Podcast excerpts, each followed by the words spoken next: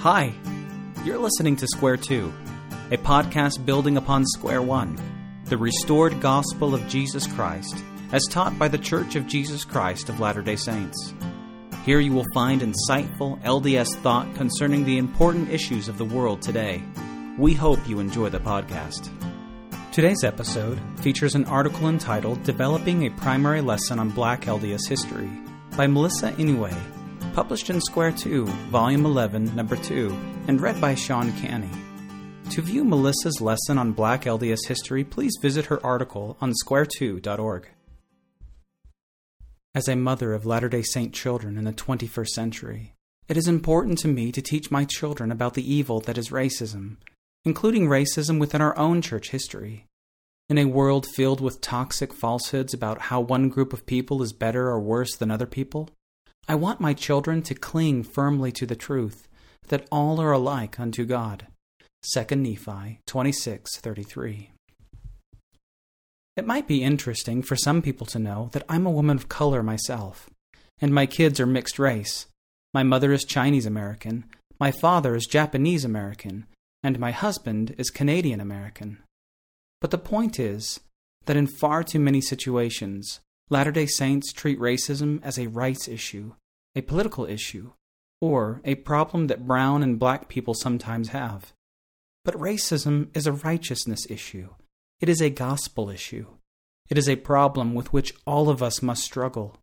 In particular, the ugly presence of racism within our collective history as Latter day Saints is an ongoing source of pain and doubt. The way to heal and find faith is not to ignore this difficult history, but to acknowledge it and learn from it.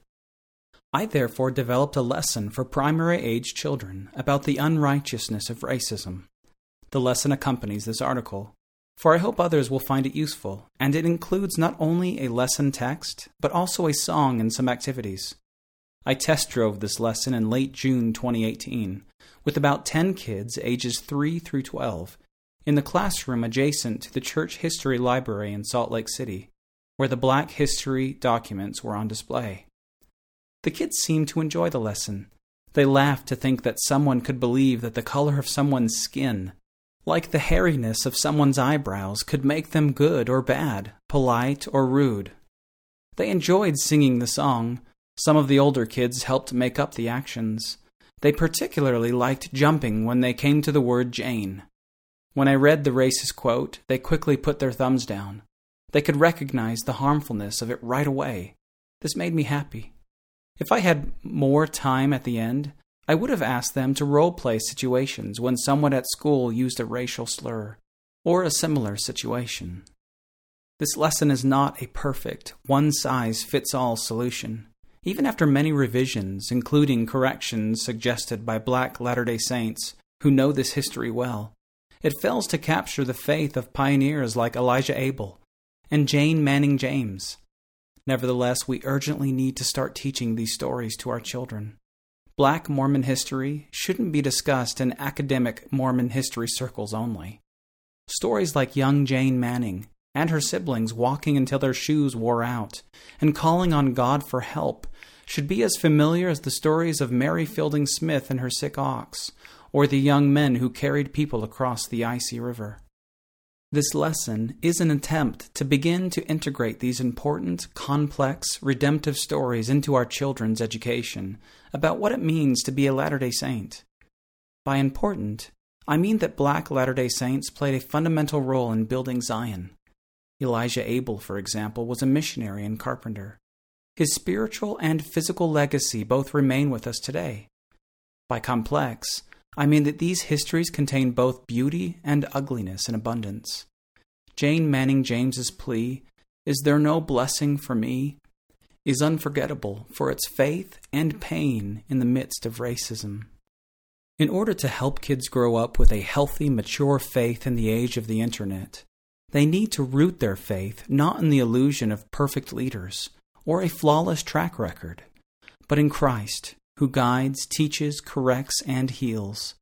A church with a history of racism is a church in which the atonement matters. This is what I mean by redemptive. We cannot atone for a sin that we have not realized we committed. far from being subversive or edgy, being candid about our collective faults and mistakes is at the heart of the restored gospel. It is as simple as the steps of repentance, acknowledging the wrong, seeking to make amends, and never repeating the sin. On June 9, 2017, reflecting on the legacy of racism within our church's history, Felicia Ray Jimenez, a black Latter day Saint woman in Philadelphia, said, quote, We cannot begin to move forward until the amount of talks countering racism given today outweigh and outnumber the racist talks that were given in the past. Racist speech in church history is not limited to talks over the pulpit, but includes lessons for children and youth, such as the series Man and His Varieties in the Juvenile Instructor. This magazine, published and circulated within the church for decades in the late 19th and early 20th century, was like a combination of today's Friend and New Era. In 1958, the Apostle Mark E. Petersen described it as, quote, one of the very potent child instruction magazines of our early days. Growing up in my home, he said, the Juvenile Instructor was the one magazine that I read and that my parents read to me. In his recent lecture at the University of Utah, Darius Gray, a prominent black Latter day Saint, read a blatantly racist excerpt from The Man and His Varieties series, published in the Juvenile Instructor in 1858. An article from this series egregiously invoked God to justify racism. It described black people as, quote, the race whose intellect is the least developed, whose advancement has been the slowest, and who appear to be the least capable of improvement of all people. The hand of the Lord appears to be heavy upon them, dwarfing them by the side of their fellow men in everything good and great. This vacuous rhetoric formed the beginnings of a huge hole that racist discourse would leave on the construction side of Zion. We have a lot of filling in to do. This lesson is an attempt to throw a few shovelfuls where it really counts, under the foundation of our children's faith teaching children about the contributions and good examples of black Latter day Saints, and teaching children to recognize the toxicity of racist rhetoric and ideas will both help protect our children from being deceived by the harmful, hateful, and false messages of the world, and give them tools to proactively help heal and preach the truth. Teaching about racism within church history in a believing, supportive setting will also help children develop resilient living faith. A testimony whose foundation includes understanding of true events and actual historical records, even though the story of these events and records tell is complex and sometimes unsettling, is a testimony that is built upon a rock. I have worked hard to choose the words for this particular lesson to be helpful and not inadvertently hurtful. The black Latter day Saint women who kindly gave their time to look over this lesson and make suggestions has vastly improved it. However, any remaining errors are mine alone. The point is, no one can change the world with a single lesson. But if we start including black Latter day Saints in the histories we teach our children, since these histories are indeed part of our collective past, and keep working on doing it better and more frequently, we will start to fill in this hole that racism has left on the construction site of Zion and prepare the ground for a better future.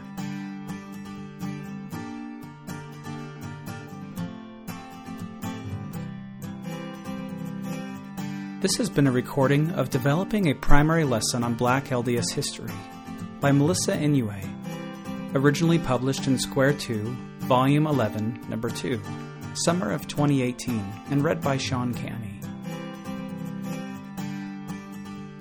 This audio recording is copyrighted under a Creative Commons license and may be freely distributed if it remains unchanged. The journal and website are credited, and it is used for non commercial use. If you would like to read a printed version of this and other articles on Mormon thought, please visit square2.org.